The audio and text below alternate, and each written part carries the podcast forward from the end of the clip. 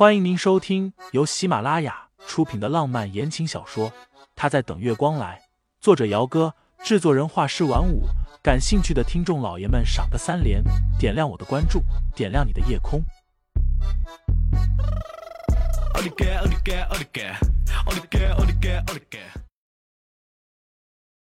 第一百零六章，心里忽然稚闷。清新打了一个电话过去，那边已经关机了。盛思景毕竟是盛世的总裁，节假日出差也正常。清新倒是没有多想。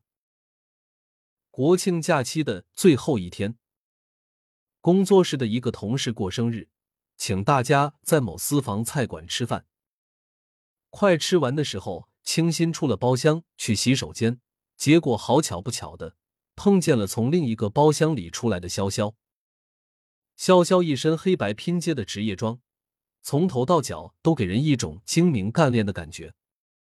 两个人乍然一见面，都是愣了一下。清新抿了一下唇，淡淡的打了声招呼。自从知道了潇潇和盛思景曾经订婚过之后，再见面，他总觉得有些尴尬。打了招呼之后，清新便转身进了洗手间里。潇潇穿的是细高跟，鞋跟踩在地板上。发出咯咯咯的清脆声音。沈小姐真是好大的肚量。清新刚刚从隔间里出来，抬头就看见了双手环胸、依靠在墙壁上的潇潇，说出口的话莫名其妙的，他一个字都听不懂。什么意思？盛思景去哪儿了？你知道吗？哦，他应该是跟你说他出差去了吧？你信了？这几天，盛思景每天都会给他打电话，两个人也视频过。对于盛思景，清新从来不会怀疑他会背着他做什么。清新觉得他应该相信他的。清新抿嘴笑了一下。萧小姐不觉得挑拨离间这种段数太 low 了吗？挑拨离间。潇潇似乎是气笑了，随即哼声道。你连我和盛思景订过婚都不知道，那就更不知道他还有个白月光的初恋这件事了吧？白月光初恋？清新皱眉，心脏好像被什么东西给刺了一下。他压根就不知道盛思景还有一个什么白月光初恋。笑笑一看清新的反应就知道了，他扬了一下唇角，说道：“看来关于盛思景的事情。”沈小姐知道的很少啊，你到底想说什么？清新洗了手，拿了纸巾把手给擦干。萧小姐有话就直说吧，这么弯弯绕绕的，我都要没有耐心听了。潇潇勾唇，你知道秦墨儿吗？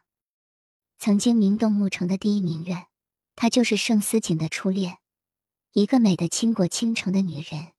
盛思景去瑞士就是和她在一起的。清新，你怎么了？吃完饭，大家又移步到了对面的卡拉 OK 里。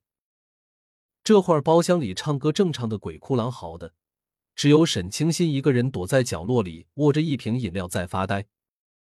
苏琪拿了一份果盘过来，看着清新脸色苍白的厉害，不由问道：“是不是身体不舒服啊？”“没事。”清新摇摇头：“你去玩吧。”我一个人待会儿就好了。他现在不想回去，怕一个人面对空荡荡的房子时会控制不住的胡思乱想起来。苏琪见他有心事，也不打扰了，拿了些吃的过来，便和几个同事唱歌去了。洗完澡躺在床上的时候，已经是半夜十一点半了。清新今晚喝了一点酒，没有醉，脑子里特别的清醒。他知道潇潇说的话不能全信，但是也不能不信。综合下来，也就是半真半假的。秦墨儿这个名字，清新自然是知道的。那个时候他好像还在上高中。有一次，清新随着沈父去参加一场宴会，那是秦家的宴会，秦墨儿的生日。清新到现在都记得，那时的秦墨儿穿着一件一字肩的星空裙，裙摆层层叠叠的。美轮美奂，秦墨儿腰身轻盈，长发飘逸，面容更是美得让人惊叹到移不开眼睛。但或许是天妒红颜，没多久，秦家那边就传出了秦墨儿车祸的消息。秦墨儿车祸受伤，成了植物人，一直在瑞士治疗，这些都不是什么秘密。只是清新从来没有把盛思景和秦墨儿给联想到一起去，他们心里忽然郁闷的厉害。清新翻来覆去的，最后还是一咕噜爬了起来。已经是十二点了。清新查了一下瑞士的时间，犹豫了一会儿，还是给盛思景打了个电话过去。直到自动挂断了，那边也没有人接听。清新一颗心慢慢的变沉了起来。他又打开微信看了一下，微信里和盛思景最后的聊天是前天上午，他问他在做什么，清新当时在画图，拍了一张照片给他发送过去。听众老爷们，本集已播讲完毕，欢迎订阅专辑，投喂月票支持我，我们下集再见。